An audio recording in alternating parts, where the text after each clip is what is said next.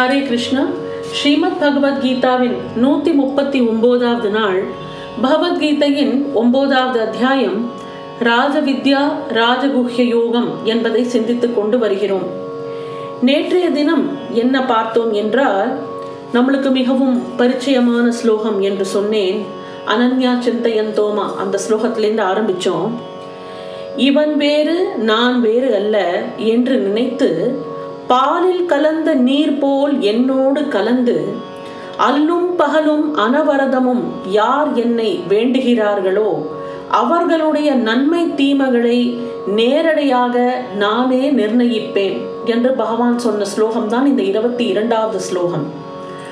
அர்ஜுனா சிலர் வேறு வேறு தேவதைகளிடம் பக்தி கொண்டு அக்கறையோடு தான் பூஜை செய்கிறார்கள். அவர்களும் என்னைத்தான் பூஜை செய்கிறார்கள். ஆனால் தத்துவம் அறியாமல் தவறாக செய்கிறார்கள். என்ன பூஜை செய்தாலும் வேள்வி செய்தாலும் அதை பெற்றுக்கொள்பவனும் பரிபாலிப்பவனும் நானே. ஆனால் வேறு தேவதைகளை வணங்குவோர் என்னை உள்ளபடி தெரிந்து கொள்வதில்லை. அதனால் பூஜையின் பலனை இழந்து விடுகிறார்கள். அர்ஜுனா அழகான பொருளை பார்க்கும் பெண் அழகான குழந்தைகளை பெறுவது போல் தேவர்களுக்காக விரதம் இருப்பவர்கள் தேவர்களையே அடைகிறார்கள். மூதாதையர்களை வழிபடுவோர் மூதாதையர்களை அடைகிறார்கள். பேய் பூதங்களை தொழுகின்றவர்கள் அவற்றை அடைகிறார்கள். என்னை வணங்குகின்றவர்கள் என்னையே அடைகிறார்கள். இனி இறைவனிடம் இப்படி அனன்ய பக்தி செய்வது எப்படி என்ற கேள்விக்கு விடையாக வருகிறது தான் இருபத்தி ஆறாவது ஸ்லோகம். இந்த ஸ்லோகமும் மிகவும் ஒரு பரிச்சயமான ஸ்லோகம். பத்ரம் புஷ்பம் பலம் தோயம் யோமே பக்தியா பிரயச்சதி. தத்தகம் பக்தி உபஹிருதம் அஷ்னாமி பிரயத்தம் த ஆத்மனக அதாவது யக யார் மே எனக்கு பக்தியா பக்தியோடு பத்திரம் இலை புஷ்பம் மலர் பலம் கனி தோயம் நீர் பிரயச்சதி அளிக்கிறான். அகம் நான் பிரயாத்மனக அப்படின்னா தூய மனதான் உடைய பக்தி பிளஸ் உபகிருத்தம். அதுதான் பக்தி பிரகிருத்தம் அதாவது அன்பளிப்பாகிய தத் அதை அஷ்ராமி அருந்துகிறேன். அருமையான ஸ்லோகம் அது. யார் எனக்கு இலை மலர் கனி அல்லது நீர் பக்தியோடு படைக்கிறானோ? அத்தூய மனதானுடைய அன்பளிப்பை நான் இன்புடன் அருந்துகிறேன். எவன் பக்தியோடு எனக்கு இலை மலர் பழம் நீர் முதலியவற்றை அர்ப்பணம் செய்கிறானோ தூய பக்தியுடன் பயனை எதிர்பார்க்காமல் பிரேமை நிறைந்த அந்த பக்தனுடைய பக்தியுடன் அர்ப்பணம் செய்யப்பட்ட காணிக்கையான அதை அதாவது இலை மலர் முதலியவற்றை நான் சகுண ஸ்வரூபமாக வெளிப்பட்டு பிரியத்துடன் அருந்துகிறேன். பகவானுக்கு அப்படி ஒரு வாத்சல்யம். பெருசா நம்ம ஒண்ணுமே பண்ண வேண்டாம். ஒரு இலை இல்ல ஒரு துளசி இலையோ இல்ல ஒரே ஒரு புஷ்பமோ இல்ல கொஞ்சம் நீர் வைத்து பகவானை வழிபட்டாலே போதும். ஆனா அவன் கேட்கறது என்ன? தூய மனசு. எந்த விதமான பராபலன்களையும் எதிர்பார்க்காத அந்த மனசு. அது அந்த மனசோட நாம் எதை அர்ப்பணித்தாலும் நான் மகிழ்வுடன் ஏற்றுக்கொள்கிறேன் என்று பகவான் சொல்கிறார். ஒரு பொருளின் விலை மதிப்புக்கு ஏற்றபடி அதை பெரிய சம்மானமாக கருதுதல் உலகத்தவரோட இயல்பு. அதாவது நம்ம வந்து எந்த ஒரு பொருளை வாங்கி கொடுத்தாலும் அது விலை ரொம்ப ஜாஸ்தியா இருந்ததுன்னா அதுக்கு மதிப்பு ஜாஸ்தி. அது விலை குறைச்சலாக இருந்தால் அதுக்கு மதிப்பு குறைச்சல். அதுதான் உலகத்தவரோட இயல்பு. ஒரு சில சமயம் நம்மளுக்கு பரிசாக வர பொருள்ல அந்த ப்ரைஸ் டேகோட ஒரு சில பேர் கொடுப்பாங்க. நீங்க கவனிச்சிருப்பீங்க. அந்த ப்ரைஸ் டேகோட அது வந்ததுன்னா அது எதுக்காக கொடுக்கப்படுறதுன்னா நான் உனக்கு கொடுத்துருக்கிற இந்த அன்பளிப்போட விலை இது. இந்த அளவு நான் உனக்கு வாங்கி கொடுத்திருக்கிறேங்கிறது அவங்களுக்கு புரியணும் தெரியணுங்கிறதுக்காக நிறைய சமயம் நம்மளுக்கு வர புடவை வேஷ்டிகள்லாம் அந்த ப்ரைஸ் டேகோட வரும். அது வந்து நம்மளுக்கு அதை புரிய வைக்கிறதுக்காக அவர்கள் செய்கிறார்கள். இது வந்து ஒரு தேவையற்ற செயல். மனமார்ந்த எதை கொடுத்தாலும் நாம் ஏற்றுக்கொள்ள வேண்டும்.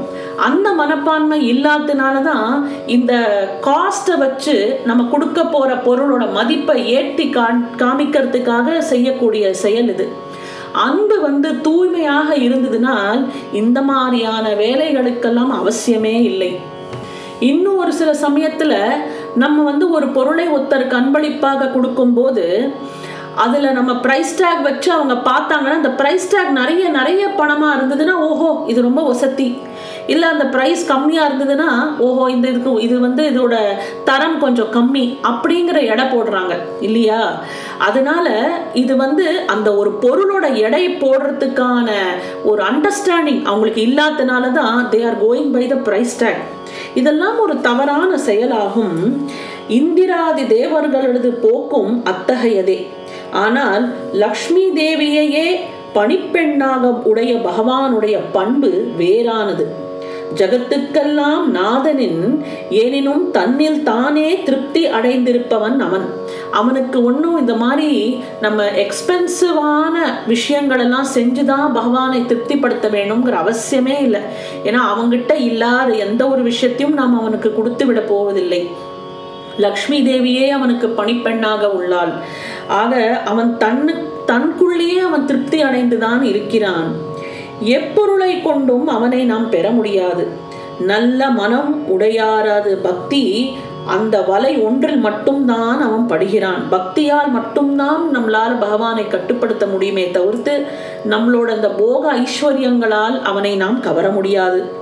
பக்திக்கு அறிகுறியாக இயற்கையில் எளிதில் அகப்படுகின்ற கனி மலர் இலை நீர் ஆகிய எதை படைத்தாலும் அவன் மகிழ்வோடு வாங்கிக் கொள்கிறான். இதற்கு நிறைய உதாரணங்களும் நாம் இதிகாச கதைகளில் கேட்டிருக்கிறோம். விதுரர் வார்த்த கஞ்சியை அமிர்தம் என்று பாராட்டி அவர் அருந்தினார். ஒருமுறை விதுரர் வீட்டுக்கு கண்ணபிரான் சென்றபோது விதுரர் அவருக்கு மரியாதையெல்லாம் செய்துவிட்டு அவரை ஆசனத்தில் அமர்த்தி அவருக்கு நிறைய வாழைப்பழங்களை கொடுத்தின்றார். அந்த வாழைப்பழத்தை கொடுக்கும்போது விதுரர் என்ன பண்ணினார்? கண்ணபிரானோட அழகில் அப்படியே மயங்கி பழத்தை கீழே போட்டுவிட்டு தோலியை கொடுத்து கொண்டிருந்தார். பகவான் அந்த அன்புக்கு கட்டுப்பட்டு அந்த தோலியை சாப்பிட்டு கொண்டிருந்தானாம். அதே போல சுதாமா என்று அழைக்கப்பட்ட குசேலர் கொண்டு வந்த அவலை அவர் வலியை பிழுங்கி வாயில் போட்டுக் கொண்டார். இது ஒரு அருமையான சரித்திரம். பாகவதத்தில் வரும் குசேலர் சரித்திரம் ஓரொரு வாட்டியும் படிக்கும்போது நம்மளுக்கு அப்படியே கண்ணில் ஜலம் வரும். அப்பேற்பட்ட ஒரு பிரியம். குசேலர் என்பவர் பாவம் பரம ஏழை பால்ய சிநேகிதனாக இருந்தார். அவர் வந்து அவரோட பாரியா சொல்றார் இவ்வளோ கஷ்டப்படுறோமே வறுமையால ரொம்ப கஷ்டப்பட்டு இருந்தார் இவ்வளோ வறுமையில கஷ்டப்படுறோமே போய் பகவானை பார்த்து உங்களோட பகவான் தான் துவாரகாக்கே ராஜாவாச்சே. அவரை போய் பார்த்து கொஞ்சம் அவர்கிட்டேருந்து ஏதான செல்வம் பெற்றுக்கொண்டு வரலாமே என்று அவள் சொல்லி அனுப்பினாள். இவருக்கு போக மனசில்லை. இவர் என்ன நினைக்கிறாருன்னா பகவான் மேல நான் எனக்கு இருக்கிற அந்த பக்தியே போதும். ஆனா அவளோட தொந்தரவு தாங்க முடியாம சரி நான் போயிட்டு வரேன்னு கிளம்புறார். அப்போ பக்கத்து பக்கத்துல கடனை வாங்கி அவளை அவளையும் வெள்ளத்தையும் சேர்த்து நன்னா இடிச்சு ஒரு பொட்டலத்தில் ஒரு அழுக்கு வேஷ்டியில் ஒரு பொட்டலமாக கட்டி கொடுத்து அனுப்புறா. இவர் வந்து எத்தனையோ நாள் நீண்ட பயணம் செய்து துவாரகையை அடைகிறார். துவாரகாவோட அந்த கேட்டு வாசல்ல அந்த பிரம்மாண்டத்தை பார்த்து அப்படியே பயந்து போய் எதுக்குள்ள இப்படி இது இந்த இதுக்குள்ள நம்ம எப்படி போய் நண்பனை பார்ப்பது? என்று நினைத்து கொண்டு பாவம் பயந்து கொண்டு நிற்கிறார். அப்ப வந்து அந்த துவாரபாலகர் கேட்கிறார் யாரப்பா பார்க்க வந்திருக்கீங்கன்னு? இல்ல நான் வந்து பகவானை பார்க்க வந்திருக்கிறேன். துவாரகா அதீஷ பார்க்க வந்திருக்கேன். அப்படின்னு சொன்னப்போ அந்த துவாரபாலகன் உள்ள போய் ராஜாட்ட சொல்றான். கிருஷ்ணர்கிட்ட சொல்லும்போது பரமாத்மாவே ஓடி வரார் இவரை வந்து மிகவும் பிரியத்தோடு அழைத்து அரண்மனைக்கு கொண்டு போய் அவரோட காலை வந்து அலமை விடுறான் பகவான். ஏன்னா சுதாமாவோட பக்தி கிருஷ்ணனுக்கு தெரியும். காலையெல்லாம் அலம்பி சாப்பாடெல்லாம் போட்டு அத்தனை விதமான சௌகரியங்களும் பண்ணி கொடுத்து சின்ன வயசு விஷயங்களெல்லாம் நல்லா சிரித்து பேசி கொண்டிருக்கிறார்கள் ரெண்டு பேரும். நல்லா வயறு நிறைய சாப்பாடு போட்டு அவர் வந்து சந்தோஷமாக இருக்கிறார். ஆக ஆனா எல்லாம் இந்த மாதிரியான அங்க ஒரு ரெண்டு மூணு நாள் இருந்தப்புறம் சரி குசேலர் நான் திரும்பி கிளம்புறேன். நான் உன்னை பார்த்தாச்சு உன்னை பார்க்க தான் வந்தேன். நான் கிளம்பி போறேன் அப்படின்னு சொல்லும்போது எனக்காக மண்ணி ஏதான பண்ணி கொடுத்து அனுப்பிச்சிருப்பாளே அது எங்க கொடு அப்படிங்கும்போது இல்லை இல்லை அப்படின்னா அவர் இல்லை இல்லை அப்படின்னு வலியை பிடுங்கி அந்த பொட்லத்தில் அந்த அழுக்கு வேஷ்டிங்கிற அந்த பொட்லத்தில் கொடுத்த அந்த அவலை எடுத்து பகவான் வாயில போட்டுக்கிறான். ஒரு புடி போட்டுக்கும் போது அங்க சுதாமாவின் வீட்டு நிலைமை எல்லாம் மாறிக்கொண்டே வந்ததாம். ஆக ரெண்டு வாட்டி போட்டுண்டாச்சு. மூணாவது வாட்டி போட்டுக்கும் போது ருக்மிணி வந்து கையை பிடிச்சிட்டாங்க. இல்ல போறோம்.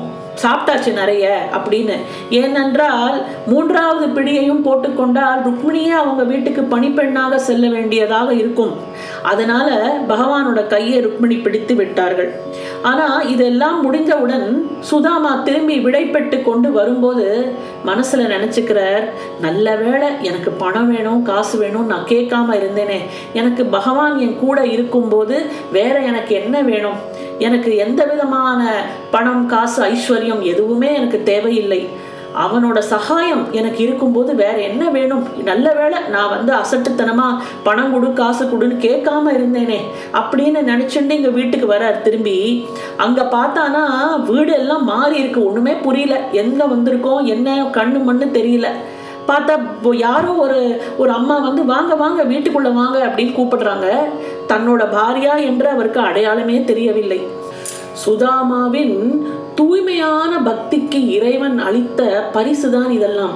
ஆனால் அந்த இறை அருளுக்கு மேல இதெல்லாம் எதுவுமே அவருக்கு பெரிசாக தெரியாது. ஒரு தூய பக்தனின் அடையாளம் அதுவே. அதே போல் சபரி கொடுத்த உலர்ந்த காய் கனிகள் ராமனுக்கு ஏற்பு உடையவாயின. அதே மாதிரி கண்ணப்பனது உமிழ் நீரும் அவன் வென்ற மாமிசமும் சிவபெருமானுக்கு ஒப்பற்ற நைவேத்தியமாயின. இது கண்ணப்ப நாயனாரின் சரித்திரம். சொல்லிக்கொண்டே போகலாம். இந்த மாதிரி நிறைய கதைகள். பக்தியானது பகவானுக்கு அவ்வளவு பெரியது. அதை தான் நாம் புரிந்து கொள்ள வேண்டும். பக்தியையே பகவான் பெரிதும் பாராட்டுகிறபடியால் இருபத்தி ஏழாவது ஸ்லோகம் यत्करोषि यत् अश्नासि यज्जुहोषि ददासि यत् यत्तपस्यसि कौन्तेय யத் தபஸ்யசி கௌந்தேய மதமர்ப்பணம் கௌந்தேய குந்தியின் புதல்வா யத் கரோஷி எதை செய்யினும் யத் அஷ்னாசி எதை புசிக்கினும் யத் ஜுஹோஷி எதை ஹோமம் பண்ணினும் யத் ததாசி எதை ஈந்திடனும் யத் தபஸ்யசி எத் தவத்தை செய்தாலும் தத் அதை மதர்ப்பணம் எனக்கு அர்ப்பணமாக குருஷ்வ செய் என்று பொருள். குந்தியின் புதல்வா நீ எதை செய்தாலும் யாது புசித்தாலும் ஏது ஹோமம் பண்ணினாலும் எதை ஐயமிட்டாலும் எத்தவத்தை புரிந்தாலும் அதை எனக்கு அர்ப்பணமாக செய். குந்தியின் மைந்தனே எந்த கர்மத்தை செய்கிறாயோ எதை உண்கிறாயோ எதை ஹோமம் செய்கிறாயோ எதை தானமாக அளிக்கிறாயோ எந்த தவத்தை செய்கிறாயோ அவை அனைத்தையும் எனக்கு அர்ப்பணம் செய்துவிடு. இதுதான் அவன் கொடுக்கிற கைடன்ஸ் வாழ்க்கையில் வந்து அமையும் நிகழ்ச்சியெல்லாம் எத்கரோமி எதஷ்னாமி எஜ்ஜுஹோமி ததாமி யத் எத்தபஸ்யாமி பகவன் தத்கரோமி துவதர்ப்பணம் இந்த ஸ்லோகத்தை சொல்லி இவ்வாறு ஈஸ்வரனுக்கு அர்ப்பணம் பண்ண தெரிந்து கொண்டால் இது ஈஸ்வர ஆராதனை இது லௌகீகம் என்ற வேறுபாடு இல்லாமல் இனிது அமைகிறது. எதை நாம் செய்தாலும் சரி எந்த விஷயம் செஞ்சாலும் சரி சமைச்சால் இல்லை வந்து சாப்பிட்டாலோ இல்லை பூஜை செய்தாலோ யாருக்காக ஏதான தானமாக கொடுத்தாலோ எதை செஞ்சாலும் சரி எல்லாம் ஈஸ்வரார்ப்பணம் ஈஸ்வரார்ப்பணம் சிவார்ப்பணம் கிருஷ்ணா கிருஷ்ணார்ப்பணம் என்று சொல்லிக்கொண்டே இந்த ஸ்லோகத்தை சொல்லி சொல்லி நம்ம அர்ப்பணம் அர்ப்பணம்னு செஞ்சுட்டோம்னா இது வந்து தெய்வத்துக்கு பிரீத்தியான விவகாரம் இது வந்து வேர்ல்டி அஃபேர்ஸ் ரிலேட்டட் காரியங்கள் அப்படிங்கிற அந்த ஒரு டிஃப்ரென்சியேஷன்ங்கிறது மறைந்துவிடும். வாழ்க்கையே ஒரு இடையறாத ஆராதனையாக மாறுகிறது. செய்வது தீவனையா இருந்தாலும் அது இறைவனது கைங்கரியம் என்று எண்ணி வலுக்க வலுக்க அந்த தீவினையும் ஒழிந்து நல்வினை ஆக நிலை பெறுகிறது இந்த பஞ்சமதா மகா பாதங்கள்ல ஈடுபட்டிருந்த கிரீஷ் சந்திர கோஷர் ஸ்ரீ ராமகிருஷ்ண பரஹம்சரால் ஆட்கொள்ளப்பட்டார். அவர் செய்து வந்த பாப செயல்களை எல்லாம் விட்டுவிடும்படி ஸ்ரீ ராமகிருஷ்ணர் அவரிடம் சொல்லவில்லை. அவர் என்ன சொன்னார்? ஞாபகம் வரும் பொழுதெல்லாம் அம்மனிதரது செயல்களை தமக்கு அர்ப்பணம் செய்ய பண்ண வேண்டும் என்று மட்டும் அவர் கேட்டுக்கொண்டார். நீ எந்த வேலை செஞ்சாலும் சரி அதை எனக்கு அர்ப்பணமாக செய்துவிடு. இதை தான் ராமகிருஷ்ணர் சொன்னார். இந்த மாதிரி நம்ம ஒரு தாட்டோட பண்ண பண்ண நம்ம பண்ற இந்த பாவ செயல்கள்லாம் கூட நல்ல செயல்களாக மொள்ள மொள்ள மாறிவிடும். நம்ம செய்ய வேண்டியதெல்லாம் என்ன? எதை செஞ்சாலும் நான் கிருஷ்ணா உனக்கு அர்ப்பணமாக செய்கிறேன். இந்த ஒரு தாட்டை நம்ம அடிப்படையாக வச்சுட்டோம்னா நம்ம கெடுதலாக செய்கிற விஷயங்கள் கூட நல்லதாக மாறிவிடும். தம் தம் வினைகளை இறைவனுக்கு அர்ப்பணம் பண்ண ஆரம்பித்ததும் தீவினை ஒழிந்து நல்வினை தலையெடுக்க ஆரம்பிக்கிறது. ஆக எதை செய்தாலும் அதை கடவுளுக்கு பொருட்டு செய்பவருக்கு தீவினை என்பது விரைவில் போய்விடும். உணவில் வைத்துள்ள பற்றானது போகப்பிரியத்துக்கு அறிகுறியாகும். ஒரு சில பேருக்கு சாப்பாட்டுல ரொம்ப பிரீத்தி. இப்படி இருக்கணும் அப்படி இருக்கணும் இதை சாப்பிடணும் அதை சாப்பிடணும் அந்த உணவு மேல ஒரு ஒரு அளவுக்கு மீறிய ஒரு பிரீத்தி இருக்கும். வைத்துள்ள நாவாசையை அடக்காதவன் மற்ற ஆசைகளை அடக்க முடியாது. உண்பதையே கடவுள் ஆராதனையாக செய்து பழக பழக போகமானது யோகமாக மாறி அமைகிறது.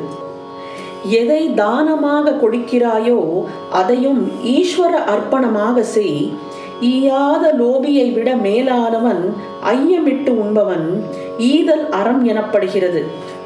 கொடுக்கிறவன் தன்னையே பெரியவனாக கருதுவானானால் அகங்கார தடிப்பால் அவன் சிறியவனாகிறான். ஒருத்தருக்கு நம்ம தானமாக எது ஏதாவது கொடுக்கும் போது ஒரு அகங்காரம் நானா இருக்க கொண்டு உனக்கு உதவி செய்கிறேன். என்கிட்ட வந்து இவ்வளோ பணபலம் இருக்கு அதனால நான் உனக்கு இந்த உதவியை செய்கிறேன். அப்படிங்கிற தாட்டோட செஞ்சோமானால் அதுல வந்து அகங்காரத்துல மாட்டிக்கொள்வோம். அப்படி செய்யாமல் இதை வந்து ஈஸ்வர அர்ப்பணமாக செய்து விட்டால் தானம் செய்வதையும் நாராயண சேவையாக கருதும் இடத்தில் அகங்காரம் தேய்கிறது. கடவுளுக்கு பூஜை செய்யும் பாவனையே தானம் செய்வதிலும் வந்து அமைய வேண்டும். ஐயோ பாவம் அப்படிங்கிற எண்ணத்தோட நம்ம கொடுக்கணும். இது வந்து பகவானுக்கு திருப்தியாக இருக்கட்டும். இது பகவானுக்கு அர்ப்பணம் செய்யற மாதிரி அந்த வேலையை நாம் செய்து விட வேண்டும். தவம் புரிதலை தன் சித்தியின் பொருட்டு ஒருவன் செய்யக்கூடும். அது வந்து காமிய தபசு ஆகிறது. ஏதாவது ஒன்று நினைச்சுண்டு ஒரு விரதம் இருப்பது இதெல்லாம் வந்து காமிய தபசு என்று பேர். அதனால் ஜீவபோதம் தான் வளர்கிறது. தபசிகளுக்கு இடையில் நான் தபசாக இருக்கிறேன் என்று பகவான் சொல்லி இருக்கிறார் இல்லையா? அத்தியாயம் ஏழு ஸ்லோகம் ஒன்பதாவது ஸ்லோகம். ஆகையால் தபசு எனும் தெய்வ சம்பத்து அவரிடத்தில் இருந்துதான் வருகிறது. அதனால் அவரது பெருமையே நிலை பெறுக என்று எண்ணி நவம் நாம் தவம் புரிந்தோம் ஆனால் அது வந்து சால சிறந்ததாகும் இங்கனம் வாழ்க்கையில் வந்து அமைந்துள்ள செயல்கள் எல்லாம் ஈஸ்வர ஆராதனையாக மாறுகிறது. அதனால் ஜீவபோதம் குறைகிறது பரபோதம் மேலிடுகிறது. எல்லாம் அவன் உடைமையே எல்லாம் அவன் செயலே என்ற ஒரு திருக்காட்சி அமையப்பெறுகிறது. எனக்கு ஒரு உறவினர் இருந்தார். அவர் எல்லாமே எப்போதுமே சொல்லிக்கொண்டே இருப்பார். எல்லாம் அவன் செயல் எல்லாம் அவன் செயல் என்று சொல்லிக்கொண்டே இருப்பார். அவரின் நினைவு எனக்கு வருகிறது. தாயே நான் ஒரு எந்திரம் நீ ஒரு எந்திரி. நான் ஒரு அறை நீ அதில் குடியிருப்பவள். நான் உரை நீ அதனுள் போடப்படும் வாழ். நான் ரதம் நீ சாரதி. நீ ஆட்டி வைக்கிறபடிதான் நான் ஆடுகிறேன். நீ பேச வைக்கிறபடிதான் நான் பேசுகிறேன். என் செயல் என்பதெல்லாம் உன் உள்ளிருக்கும் உன் செயலே. நான் அல்லேன் நான் அல்லேன். எல்லாம் நீதான். இந்த தாட் நம்ம வந்து டெய்லி இந்த இந்த இதை வந்து நம்மளுக்குள்ளேயே ஒரு ஆட்டோ சஜஷனாக சொல்லிக்கொண்டே இருக்கலாம். இது சொல்ல சொல்ல நமக்குள்ள இருக்கிற அந்த அகந்தை என்பது அழிந்து நம்ம வந்து எல்லாமே அவனோட உடைமையே இப்போ நான் இப்போ உட்காந்து பேசுறேன்னா இது நான் பேசலை. எனக்குள்ள இருந்து பேசுறது அந்த பகவான் ஸ்ரீ கிருஷ்ணனே பேச வைக்கிறான். அவனே பேசுகிறான். இங்கிற அது எல்லாம் எது சொன்னாலும் அவனுக்கு அர்ப்பணம். எது செஞ்சாலும் அது அவனோட சரணாகதி அவனுக்கு சரணாகதி பண்ணி செய்கிற ஒரு விஷயமாகுங்கிற தாட் வரும்போது நம்ம இந்த காரியத்திலேருந்து விடுபட்டுடலாம். எல்லாம் நம்ம அவன் பக்கம் நம்ம திருப்பி விட்டுறோம். இதுக்கும் எனக்கும் சம்பந்தமே இல்லை. இந்த பகவத்கீதையை சொல்றதுக்கும் இதுக்கும் எனக்கும் சம்பந்தம் இல்லை. இதை செய்ய வைக்கிறவன் அவன். இதை செய்கிறவன் அவன். இதோட பராபலன்கள் எல்லாமே கிருஷ்ணார்ப்பணமாக அவன் திருவடியிலேயே நான் சமர்ப்பிக்கிறேன் என்று சொல்லி இன்றைய தொகுப்பை நிறைவு செய்கிறேன். உங்களை நாளை சந்திக்கின்றேன் பகவத்கீதையின் நூத்தி நாற்பதாவது நாளாகும். எல்லாம் ஈஸ்வரனுக்கு அர்ப்பணம் பண்ணுவதால் ஜீவன் அடையும் நன்மை என்ன என்பதை தான் நாம் நாளை பார்ப்போம். உங்களை நாளை சந்திக்கின்றேன். நன்றி வணக்கம்.